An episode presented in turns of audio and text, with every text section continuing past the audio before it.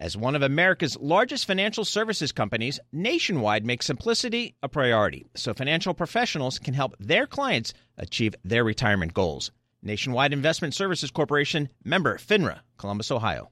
The countdown has begun. This May, a thousand global leaders will gather in Doha for the Qatar Economic Forum powered by Bloomberg, held in conjunction with our official partners, the Qatar Ministry of Commerce and Industry and Media City Qatar, and premier sponsor QNB. Join heads of state, influential ministers, and leading CEOs to make new connections and gain unique insights. Learn more at QatarEconomicForum.com.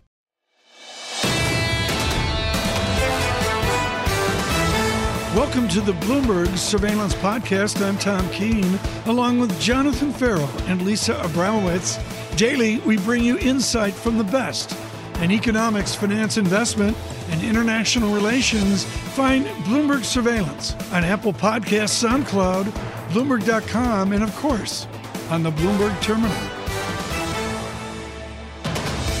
Right now, a guy's out front. This is like Bob Dylan picking up an electric guitar at Newport a few years ago. Andrew Hollenhorst at Citigroup had the courage to come out early and say higher rates. And everybody said, You're nuts. Now he's not nuts. Everybody's joined the party. Reaffirm for us, Andrew Hollenhorst, where Mr. Powell's going right now. Give us that level that we will see next year. I think we're going to be at 4% or above. And really, Tom, the call is really more about inflation than it is about rates. I think rates are following where inflation is going and where inflation has been. Um, we're sitting at 8 9% inflation. I think there's underlying core measures of inflation that look like maybe somewhere between 4 and 6% when you're at those kind of levels of inflation, it's hard to think the policy rates aren't going to get up to around 4% or even above. Your colleagues in London quoted 18% on United Kingdom energy affected inflation. I know we're not going to get something inflammatory like that, but is your headline to Jackson Hole that we will be surprised how difficult it is to drop inflation down? So I think there are elements of inflation where we might see some relief. We've seen commodity prices move lower. Maybe we'll get some relief in goods prices. But the core issue for the U.S. economy, tightness in the housing market, which is maybe being relieved by higher, mortgage rates, but tightness in labor markets. And that's what I keep coming back to. So you look at these core measures of underlying inflation that are running 4 to 6%. Then you look at underlying wage growth, employment cost index, Atlanta Fed wage tracker, really however you want to look at it.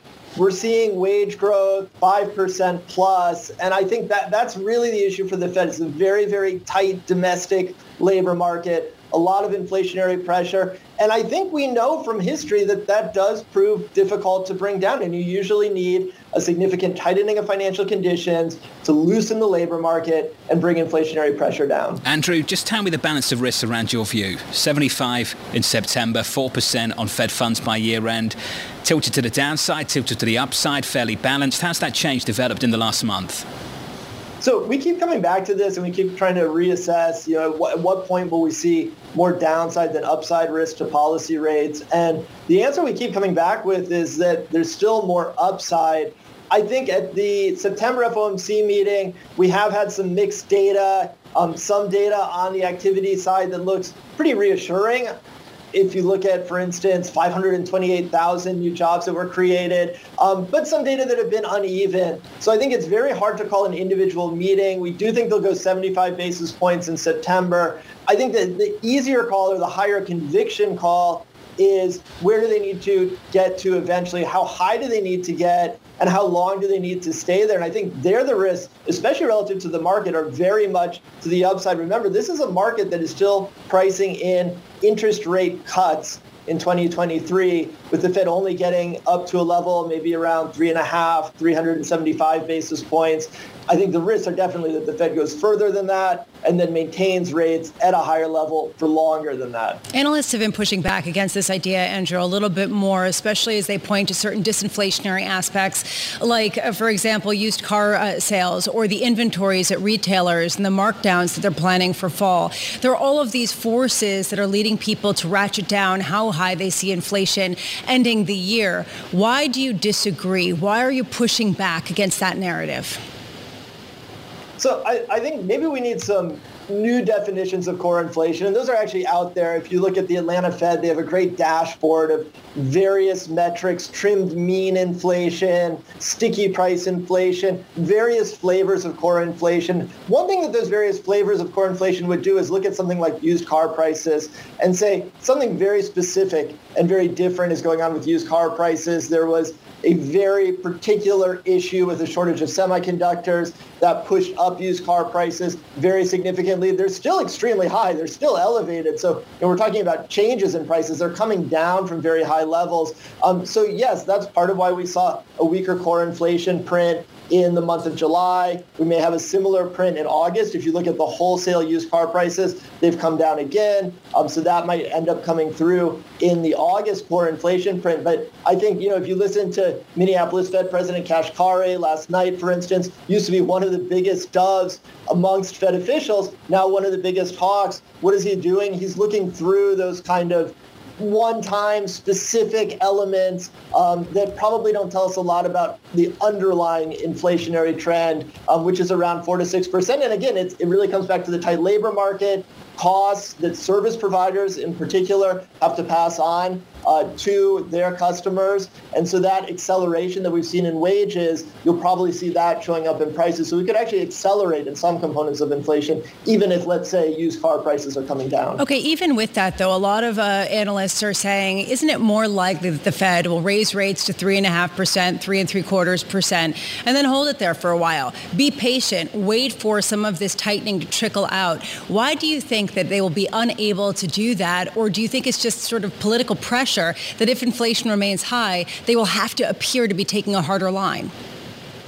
I don't think it's political pressure, Lisa. I really think it's fundamental economics, basic monetary theory, the idea that you need to get real interest rates, by which I mean the nominal interest rate minus some measure of underlying inflation back to a level that's at least positive. I think that's probably the minimum that you need to get to to have enough restraint in the economy to bring inflation down. Um, there are theoretical models that kind of suggest that, uh, but there's also just the empirical fact, the history on this, that typically you need to get that nominal policy rate up to the rate of inflation. So if you stop at 3.5%, in a world where inflation is running 4%, 5%, 6%, and on a headline basis, we've been, you know, 8, 9%, that means you're at a very significantly negative real rate of interest. Um, and that's just really important because you are not going to slow down the economy, cool an overheating economy um, by showing that economy, showing individuals, showing firms a negative real rate of interest. So three and a half percent potentially, if inflation comes down a lot faster than expected for exogenous reasons, maybe they could end up there. Um, but I think the more likely scenario is that inflation proves persistent. The Fed has to do the work of bringing it down, which means those policy rates need to move above 4%. Andrew, I've got to squeeze this in. We'll catch up with a ton of Fed officials at the end of the week. What would you like us to ask them? What are you focused on that you really think needs to be answered? What, what I would love to hear, John, especially after the July FOMC meeting, is some clarification of how Fed officials think about the neutral rate of interest. It's what we were just talking about with Lisa. Where do you need to get rates to to have zero effect on inflation? And then how much further do you think you need to move rates to actually bring down inflation? Now, we see some of that in their summary of economic projections, but we've also heard from Chair Powell the kind of confusing, perplexing statement that maybe policy rates are in a range of neutral now. I think it's hard to defend that position in a world where inflation is running much stronger. So I'd really like to hear more clarity around that issue. You're not alone. Andrew Hollenhorst, thank you, sir, as always, from Citi. Nobody ever says make it complicated. That is why Nationwide makes simplicity a priority by providing financial professionals with straightforward, client ready resources. From clear strategies to help clients meet retirement savings and income needs to ways to cover rising healthcare costs and more. Nationwide simplifies planning so more time can be spent helping clients. Nationwide is on your side. Nationwide Investment Services Corporation, member FINRA, Columbus, Ohio.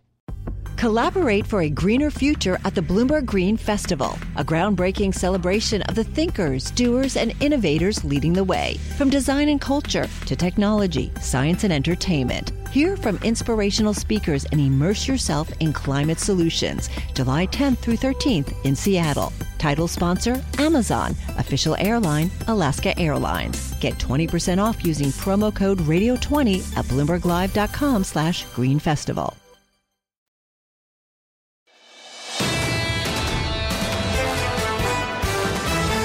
now on the bond analysis. Subadra Rajappa joins us, head of U.S. rate strategy at SocGen. Subadra, I'm absolutely fascinated by something off the radar, which is to me the real yield that hasn't moved given inflation that's out there, given the idea that we may have higher interest rates. Are you surprised that the 10 year real yield is positive 0.46? Shouldn't it be higher?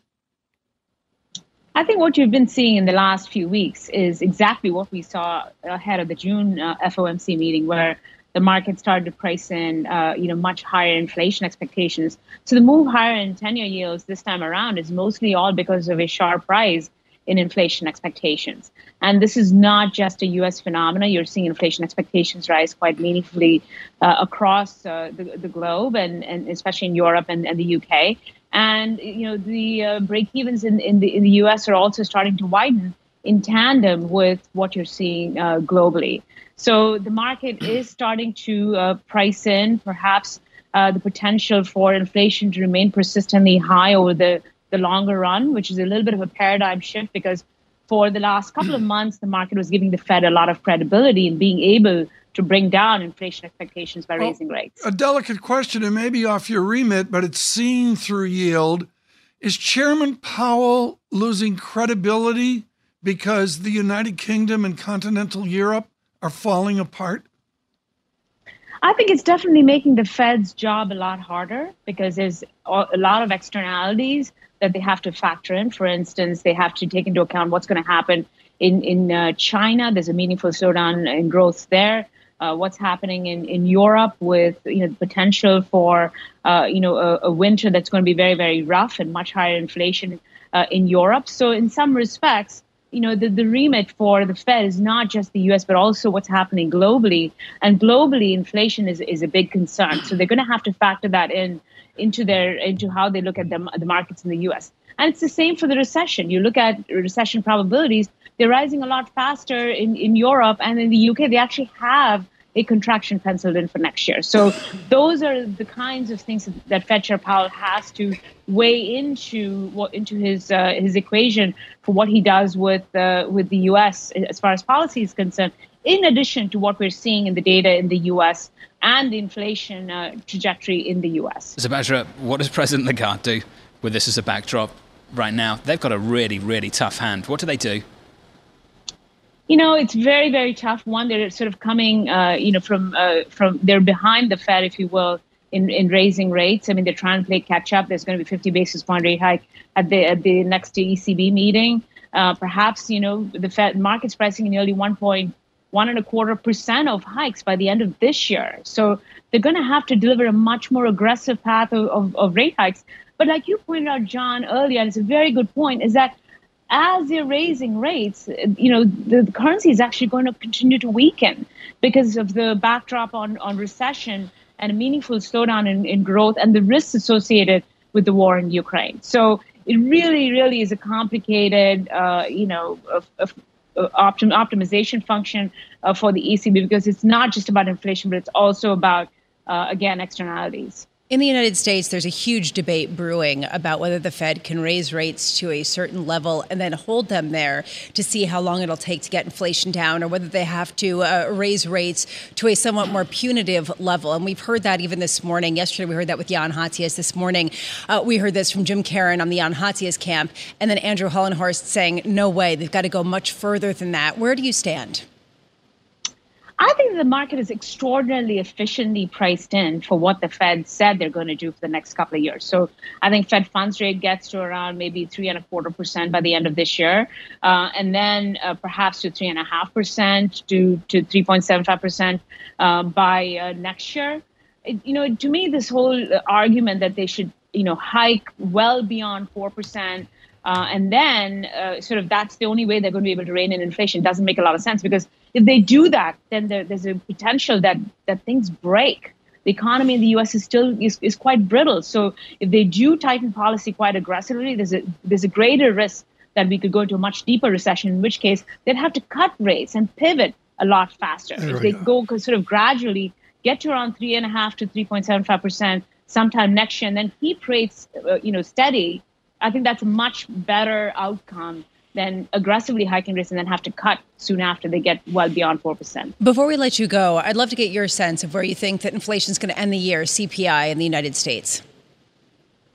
You know, that's that's a tough one. I mean, it's really hard to know. I think uh, you know the trajectory. I think broadly speaking is for inflation to continue to gradually decline, but it's really the the, the majority of the declines you're going to see are going to be in, in upcoming years, not so much this year. What the Fed will be looking to see is if we actually see, um, you know, inflation starting to trend lower month after month. I think that would be a win for this year. Subadra, thank you. Subadra Rajappa of SocGen. Difficult time for Europe and the ECB. Difficult time for Fed Chair Jay Powell. We'll hear from him on Friday. Right now on the American labor economy, Tom Porcelli joins as chief U.S. economist at RBC Capital uh, Markets. Tom, I want to dovetail with another shop. This came out moments ago from Kolanovic over at Goldman Sachs, who's an equity strategist, and he posits good equity markets, forget about that, because of declining inflation. Do you at RBC Capital Markets perceive declining inflation? Yeah, we do. We think inflation will slow, uh, and we think uh, uh, you know you could start to see some slowing show up right around the turn of the year at the core level. Headline is obviously a completely different animal. Um, we'll see what happens with uh, energy prices, which uh, you know our our house call is that they will be on the rise um, over the coming months. But at the core level, yeah, we do. We think that'll wind up slowing down um, before the end of the year. You're gonna have to get through this like one more month of sort of unfavorable year ago comp. Um, but once you get beyond that, we think that um, some of the sort of the, the, the, price pressure that we're starting to see, the downward price pressure, will start to show through. Again, let's be clear, everyone. It's not going to be in some sort of notable, meaningful way. Um, but you will start to see that process slow e- again, even as early as before the end of the year, and then as we roll into um, the next uh, next year. I, I, think it's really reasonable to think that core inflation could surprise people um, to, to the downside. I mean, there's a lot of price pressure that is in the pipeline right now, a lot of downward price pressure in the pipeline, um, and we think that'll start to show up. Well, that's certainly what Marko Kolanovic over at JP Morgan uh, seems to believe as well. Still, others say, well, look at wages and how much they're increasing. Look at some of these stickier elements. Look at food. Look Yeah. at gas, which is reemerging as a pretty significant right. inflationary headwind. How do you factor those things in? When do you start to think Yeah. maybe I'm wrong and the Fed does need to go further uh, than perhaps some people think? So, so this is a this is a really great question, and, and, and I think that it's it's important because I, I, I can see a plausible scenario where headline prices um, are remaining you know sort of stable at high levels if you do get this this drift higher from an energy price perspective if food prices um, continue to uh, uh, remain firm. Although we're uh, let's just be clear, we are seeing signs that food prices are slowing down. But again, just to your point, like just for just for fun, um, let's just say that all of that does happen. Um, you could see a scenario where headline prices uh, remain, you know, again, relatively high, but core prices slow. That's a really tricky spot for the Fed, and this is something we've been talking about and writing about for quite some time. The Fed needs to unhitch their wagon from headline prices. They can't control that stuff. They can't control food or energy prices. Um, and and I, I know it's it's going to be a, a question of, hey, but what about inflation expectations? Yeah, but I, I get that. But if inflation expectations are rising because of things that the Fed can't control, um, then I, I think the Fed needs to make a more of a distinction in, in that regard. Um, and so we would actually argue that the Fed is supposed to be really focused on core. Powell and, and others within the Fed have even recently said that that's what they're supposed to be um, following. But I, I think they've just got caught up into this, this loop of they've really only talked about headline prices. Uh, I think that's going to come back to haunt them um, if you actually don't see headline prices slow with core, which is what we expect. Okay, so let's say the Fed comes out with this nuanced message that you're putting out there, which is this Yeah. kind of feel uh, gaining wind next year and Yeah. giving them more space. If they Yeah. say that, doesn't the market rip? And this is what I asked Lori Heinel, and this is sort of the conundrum. Financial conditions will move against them, especially considering the expectation for a hawkish speech from Jay Powell. Yeah, I think that's I think that's totally fair in the in the immediate term. But let's just be clear: there's a lot of challenges in the backdrop right now, right? Like, uh, I, I know some people who keep on latching on to this idea that hey, the payroll report, you know, showed acceleration in job gains. I, I get it, but mm-hmm. but does it make sense, right? I mean, so I think I heard Tom earlier say, you know, like, look, labor is a lagging indicator, and he is 100% right. And, and it's funny to me that uh, that people just seem to sort of um, lose that narrative. So, but let's talk about the acceleration in jobs, which people are still talking about two weeks, you know, after the report or three weeks, whatever it's been. Jobless claims are up. Even if you make the adjustment for the for, for the sort of the seasonal factor thing, they're still up. They're up about 30% from the lows. That tends to be consistent with um, uh, potential uh, seeing job losses uh, um, shortly thereafter.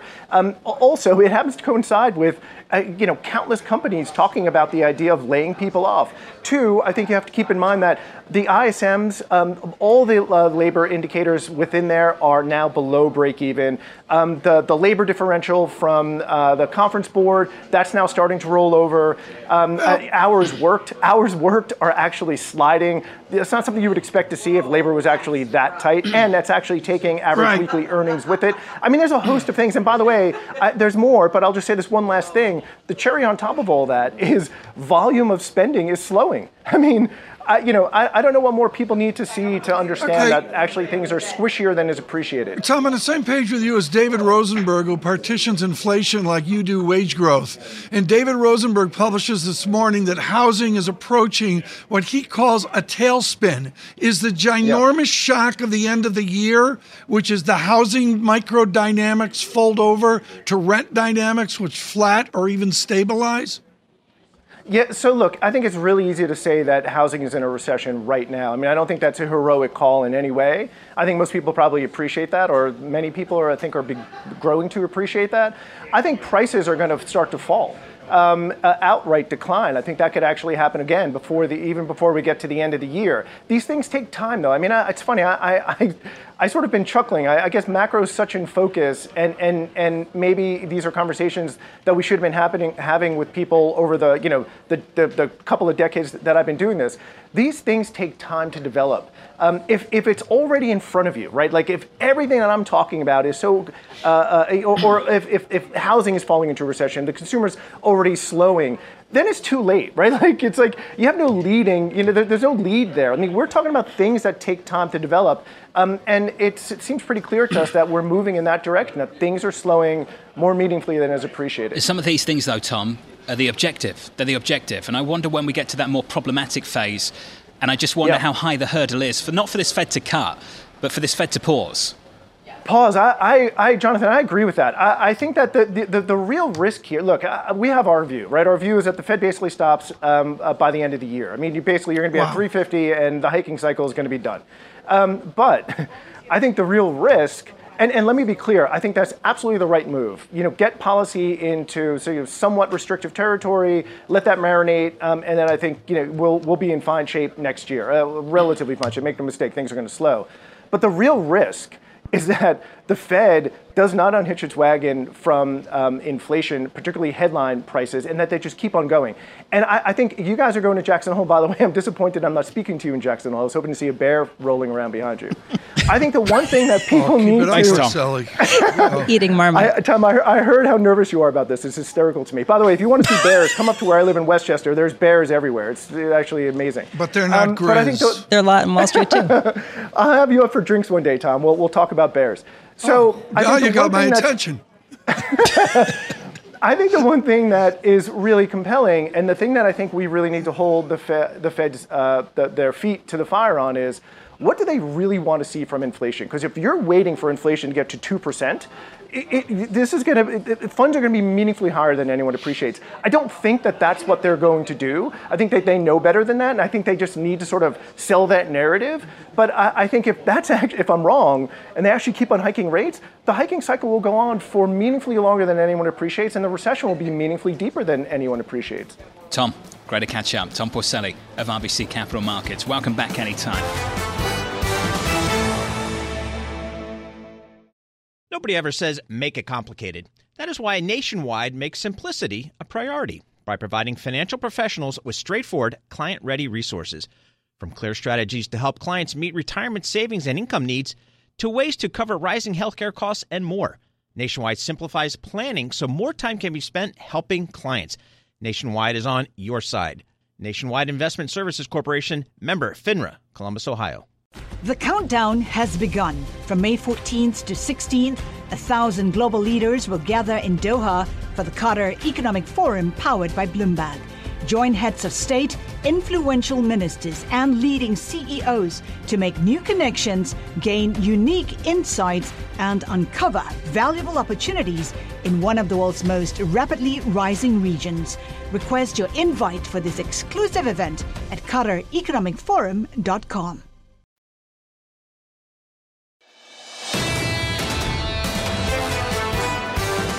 I wanted to talk to one person. I'm, I'm going to get upset here on Julian Robertson. One person yesterday I wanted to talk to. Douglas Kass at Kidder Peabody a million years ago when Julian Robertson, out of the Navy, out of Chapel Hill, said, I'm going to go to Kidder Peabody, and he was restless. Doug Kass, how restless was the giant those many years ago? Well, let me explain my relationship with him, Tom and Lisa. Uh, I was only 22 years old when I met Julian. Um, I had just graduated with an MBA at Wharton, and my first job on Wall Street was at 10 Hanover Square as a housing analyst at Kidder Peabody and Company. And now Julian had an off, a small office just like me. Actually, was right next to me. He was working out of the New York City office of Webster Management, which was the investment management arm of Kidder, which was run out of Boston and headed by a guy Gerald Curtis. Uh, working with him in New York City were two young kids about my age, Tom Dean and Thorpe McKenzie, and an older marketing guy. At least he seemed older. Maybe he was 28 years old. Alan Fleming, whose son Peter would team up with John McEnroe to become the Right. number one doubles team in tennis in the world. Anyway, he was really nice to me, Julian. We probably chatted five times a day. I really wanted to manage money ultimately, so I was always picking his brain. Uh, I remember he was kind enough with Ralph DeNunzio, who was then president of Kidder at the time, to sponsor me for admission to the Princeton Club of New York a year after we met. I also remember in the beginning he forgot my name all the time. Oh, he called forgot my Tiger. name too. He called me Tiger, and I would later find out that he called everyone who forgot their names Tiger, and for that reason he named his Doug- hedge fund Tiger Management. But I have one interesting analytical confrontation Please. with him that I don't want to miss. Uh, I was a kidder for a year or so, which is sort of time, and I'm going to time. I'm going to frame his intensity, his analytical intensity. At the time, I was Kidder's housing analyst, and I wrote an extensive 75-page industry review on a very hot group in the market, the mobile home and recreational Yeah. vehicle industry. And not surprisingly, Tom, I was negative on the group and recommending short sale. Um, anyway, Julian's group owned the stocks: Champion Home Builders, Skyline, Redman, and Fleetwood Enterprises. And I vividly remember his intensity. He would bring in sandwiches for lunch. With uninvited, plop them in my office during that period Right. and have his analysts and two other sell side analysts grill me. They were bullish to debate me continuously. And he ended up selling the stocks on my advice, and the stocks plummeted with Redman and Champion almost Great. filing. Okay. I, I think Champion filed bankruptcy. Doug- But from there on, he respected me and he remembered my name, Dougie. So much, so much of it, Doug Kass, is about what Sebastian Mallaby wrote about. It's about the charity of he and Josie and, and, and everything he did for New York. Doug, how did he get from the office next to you to what Sebastian Mallaby wrote about in that book? How did he make the jump to something jump? called a hedge fund? That's a great, great question. I think the key to his success, and it's something Stanley Druckenmiller always reminds me and others of. May, we, Mae West had this line. He, she used to say, "Too much of a good thing can be wonderful." Julian made big bets after doing comprehensive and exhaustive analysis and research, um, uh, and and I think that that is the answer he believed in his analysis, put his money where his mouth was. And of course, he was an uncommon, had this uncommon ability to find talent. But like all of us, he wasn't perfect. A good example was Bill Hwang, one of his uh, disciples who famously blew up Archegos, So Yeah. um, that that was a blemish. Well, let's get on it. Lisa Bramwitz in here. Lisa? Well, Doug, I- I'm just thinking uh, about the legacy of someone who redefined many ways that people believed in the hedge fund industry. Doug, what do you think his legacy, in addition to all his Tiger Cubs that he seeded and helped to support, what is his legacy, his imprint on the business of hedge, hedge funds? I honestly think, as a humanist, his legacy was not making all that money. Remember, he started with eight and a half million dollars in 1980. It became 22 billion by 1998. I I don't think that was it. I think that he transferred his generosity, his charity, and his philanthropic style and endeavors to his disciples, Griffin, Coleman, Halvorsen, Laffont, Mandel. And I think that that's his legacy, his charitable Right. giving. Doug, we're out of time. Doug Kass, thank you so much from Seabreeze uh, Partners. Julian Robertson, the billionaire Tiger Management founder, who became one of his generation's most successful hedge fund managers and also a mentor to a wave of investors known as Tiger Cubs, uh, died yesterday at the age of 90. And I've been on Wall Street for 30 years, and to me, he was the father of the hedge fund business. I had one meeting with him, and I remember it clearly. Uh, Tiger was just an absolute monster account. You had to have your tentacles into if you were a sell side analyst because you had to be in the information flow, and they certainly were. John Griffin. He's a founder of Blue Ridge Capital. He's the chairman of the Robin Hood Foundation. Uh, joins us. Uh, he is one of those aforementioned Tiger Cubs. John, thanks so much for taking the time. I really appreciate it. Um, I'd love to get from you your perspective. Uh, I know you guys are very tight, uh, the folks that worked for Julian. What's something that we should know about Julian that maybe we don't know? Well, you said it best. You had one meeting with Julian and you remembered. it. Sure. Um, since his uh, passing, I've had hundreds and hundreds of emails saying the same thing. Um, he, he was a larger than life presence. He had a passionate love of of of, of people, um, and I think his, his his love of business and investing really came um, from from getting to know people. He he he was someone who I met. Uh, I was 22 years old. Uh, I met him for the first time in 1986. uh, I was working at an investment bank, and I met him, and I was immediately taken um, by I don't know every aspect about him. He wanted to talk to me about my life, what I was interested in. He uh, he wanted to know if um, uh, I would like investing. I asked him what his investment style was, and I'm sure you've heard this many times before, but he said it simply. He said, at Tiger, we look for the very best companies and we go along those, and then we spend time trying to find the absolute worst companies that we think won't be really worth anything, and we short those. Um, and if we, we can't make money that way, then we should go do something else. John, you are also a teacher at our joint alum, the University of Virginia. I have several friends who've The taken Com your class. School. The Com School. Yeah, I know it's that. still the University of Virginia, Paul. Don't worry. Um, Paul being a little bit of a business school snob here, whatever. Um, but John, you you teach a lot of this kind of methodology uh, to to a lot of my friends, of course, to a lot of University of Virginia students, among other students in the United States. I'm curious if you can dig in a little bit to the methodology uh, that Julian Robertson taught you.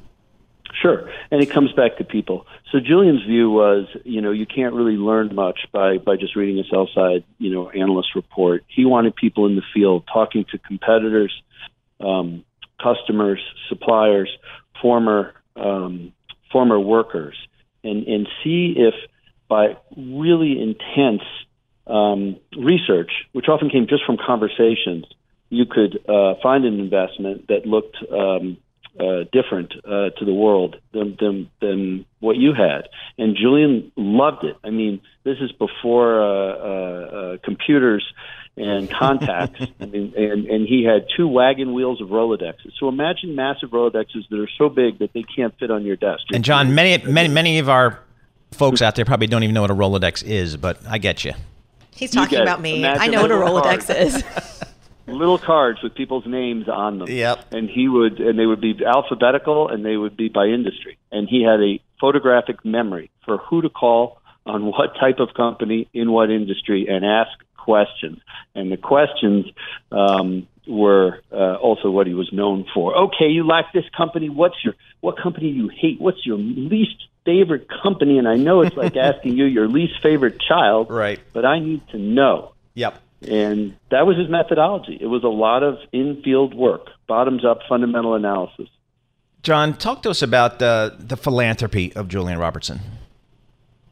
Sure. Uh, very early on, uh, Julian in 1990 uh, uh, asked me to go visit Paul Jones, Paul Tudor Jones, who had founded Robin Hood two years early at the age of, I believe, 33. Wow. He said, Paul's doing something in philanthropy. Go down there and talk to him. So I went down, and Paul told me what he was doing, suggested we join forces. I came back and said to uh, Julian that he wants to join forces, and Julian said, Nope, I want to do the Tiger Foundation same way. Okay. We're going to use our analysts to go out in the field. We're going to have them meet the companies. We're going to have them re- I mean the not for profits. We're going to have them research them like we research companies. And that was the start of the Tiger Foundation. So, how do you think Julian's legacy is really going to stay alive? Of course, we know 200 firms, or I think something along 200 firms, is tied back to Julian Robertson's teachings. I'm curious how we pass that on. I think it's passed on in the way he treats people, the way he treated people. I think it's the way it's passed on in how, you know, unassailable integrity was always his guide. I think it's passed on um, in, in in in being competitive, but never losing the people aspect of the business. I mean, he was just a great person who treated people so well. People who have had one meeting with him remember the meeting and remember it for a really good, positive reason. uh, and I and I think I think that's the legacy. It, it transcends just the investment style, um, and it it it it's uh, captured in his letters, which may be published at some point. It's captured in um, uh, the chapter in the book uh, by Sebastian Mallaby called Big Cat. It's uh, captured still in these classes at UVA um, and the students who study his methods. And he spoke. I taught 20 years at UVA, um, and Julian spoke at 18 of those 18 years. Julian was the featured speaker. Yeah, great stuff, uh, John. I mean, the, you know, the University of Virginia. That's a nice connection there. You got uh, you know John Griffin, Lee Ainslie, Mike Pawczyk. I mean, guys like that that have been you know in this hedge fund business over the last 30 years. Uh, there's a nice pipeline there from the. Uh, the Com School at the University of Virginia. Uh, John Griffin, thank you so much for joining us. Really appreciate it. President, CEO, and founder of uh, Blue Ridge Capital, also uh, chairman of the Robin Hood Foundation. This is the Bloomberg Surveillance Podcast. Thanks for listening. Join us live weekdays from 7 to 10 a.m. Eastern on Bloomberg Radio and on Bloomberg Television each day from 6 to 9 a.m. for insight from the best in economics, finance, investment, and international relations. And subscribe to the Surveillance Podcast on Apple Podcasts, SoundCloud, Bloomberg.com, and of course, on the terminal. I'm Tom Keene, and this is Bloomberg.